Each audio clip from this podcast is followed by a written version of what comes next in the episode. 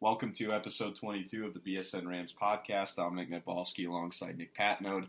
Nick, another another game, another big road win for the Rams. The uh, the road war- warriors. It seems like That's in the right. West. Um, boy, their their first win in the pit since 2007.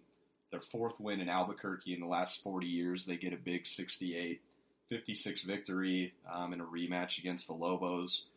Yeah, I mean, your initial thoughts in a game where, I mean, yet again, I don't think a whole lot of people gave the Rams a chance. They come out, they play their game, they limit New Mexico offensively, um, and they win this one fairly convincingly. It was great to see. I mean, they controlled the pace of this game a lot better than they did against Wyoming, and they had a week to prepare, so they were able to get rid of some of that fatigue from Wyoming because you saw that set in late in the second half of that game, but you didn't see it really against uh, New Mexico. And I thought, you know, guys that, that needed to step up did, and uh, you know, yet again, when when we're looking for an answer, guess who gives it to us? Gian Clavell. So, Mm. uh, you know, it's it's great to see him and, and Emmanuel continue to play the way they are. But this is their fifth consecutive road win in, in, in conference, and I don't think is it the first is it the first time they've ever had five consecutive road conference wins? Yes, in one season. That's incredible. I mean, these guys are picking up wins in all the arenas where they haven't won in like twenty and, years. and you forget about the one in, in CU. So I mean, they've Yeah. done it conference play, not conference play. It's it's really ridiculous. It's un, yeah, it's and especially doing it like we've talked the story of, of just not having the full roster. And so these guys are playing with a chip on their shoulder. They got a lot of heart. They're a good basketball team. It just makes you wonder how good would they be if they had everybody active. They would be scary good. So uh, you know, it's fun. It's fun to watch though. yeah, Gian. I mean, once again, was was Gian essentially. I mean, he was a big part of two big runs that the Rams had to kind of to, to pull away late. Um, boy, that that trio of CSU just continues to produce on offense. The Rams get 52 points from Omogbo Clavell and Prentiss Nixon. Emmanuel Omogbo also getting his 16th double double of the season, 11th in conference play. Um, now he's got three cracks at, at tying the uh, the Mountain West all time single season record, which I expect him to to tie on Saturday and Yep. break on senior night next Tuesday. So That's I expect nothing less from him. Um, boy, CSU getting 17 points off UNM turnovers. They they played extremely well defensively. Elijah Brown did get his points, but overall, New Mexico um, didn't didn't get many easy baskets by any means. so. Um, But you know what was interesting the story of this game? The I didn't really see tension. I mean, it doesn't seem like you know there was no leftover animosity from the game in Fort Collins. It didn't seem like that was a factor at all. Uh, you know, there was no there wasn't a time where you saw guys jawing at each other or No. anything. So uh, fairly calm all around. yeah, you saw the officials bring the, the players together before the game.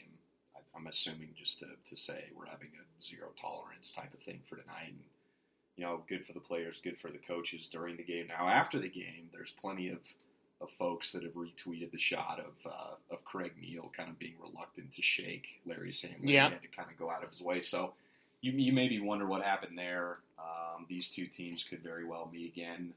Um, you know, in, in the Mountain West tournament. So this this there there may be even a third game this season Oh, yeah. between these teams. Oh yeah, So yep. Uh, it's it's it's going to be fun to watch that tournament in Vegas, and, and hopefully. Oh, it doesn't seem like there's a team. Well, Boise State they've lost to twice, but they really, I mean, they can beat any one of these teams, and so uh, you know it'll be a, a fun thing to, to see happen down there in Vegas. Yep. so the Rams are now 19 and nine, um, which is remarkable, really. 11 and four in conference play.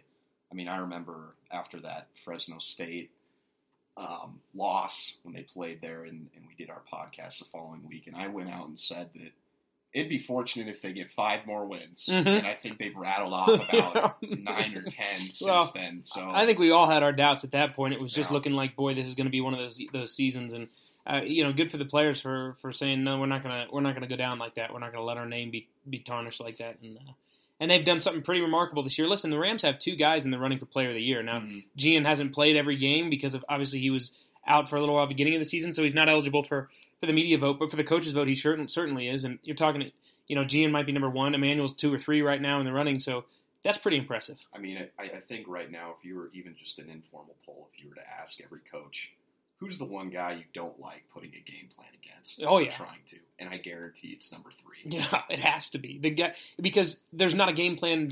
He plays better when he's defended than he does when he's open. I mean, that's just the kind of guy he is. So I don't know. He's, It- he's one of the best improvisers that maybe I've ever seen Yeah. in college basketball. it's truly remarkable. You know, as a guy not many people were familiar with when when Bejarano was running things here, Right. and uh, and all of a sudden now his senior year he gets that medical redshirt is able to come back, and he has made the most of it. Yeah. So Um, so the Rams now set to to host their final two games of the season in Moby, starting Saturday against the Aztecs, who um, you figure they've kind of had a lost year under Steve Fisher. They're going to be ready to uh, to to get a big road win um, for their sake, and I mean they they remember what Gian did to them a couple weeks ago in Viejas. Oh yeah, That- that's that's a team that's going to come in with a with a hunger to win in Fort Collins. They didn't like the fact that we had taken it to them there in, in San Diego, and and it's going to be a that's going to be a tough game, just as tough as it is to play Nevada at the end of the year. This is going to be uh, this is going to be a hard one.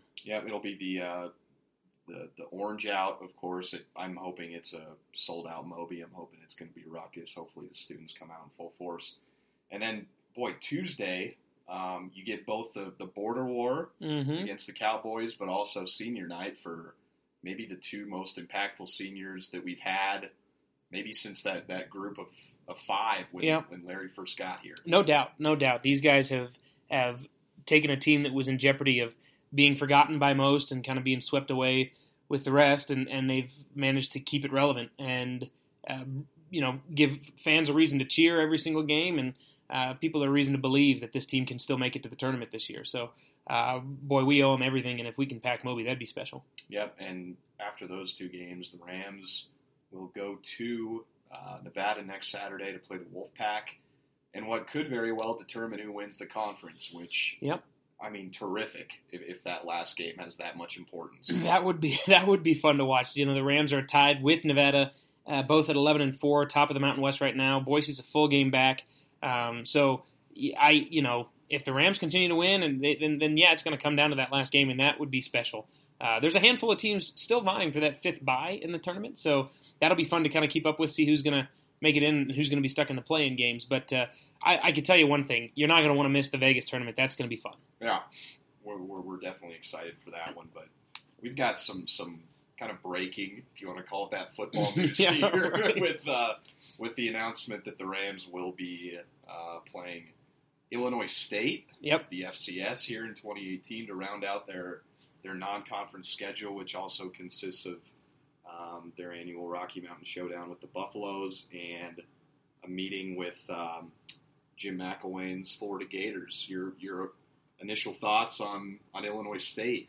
Well, uh, I think it's great that we're scheduling an FCS team because we, I mean, you know, give give this uh, this administration a little credit uh, for scheduling some tough, um, you know, Division One schools. I mean, think about it. We've got Alabama coming up, Florida coming up. We've got uh, we've we scheduled with Texas A and M sometime in the future. Oregon State. We've got you know a lot of big schools. So it's nice to see at least one cupcake game. I Right. mean, here's your uh, layup of the season. Right, that'll be that'll be good. We need those. I mean, it's true, especially because Mountain West doesn't uh, doesn't have teams that are consistently terrible. I mean, you know, Boise State's always hard to beat, and Utah State's normally pretty difficult. So, uh, yeah, it's it's good to get. I'm hoping this doesn't bite us like playing North Dakota State did that one year and Right. things, but uh, but no, it'll be you know it's it's good for them to get another another team in place. Yep, yep, that's going to be fun. So we've we've also got, um, of course, spring ball coming up here pretty quick.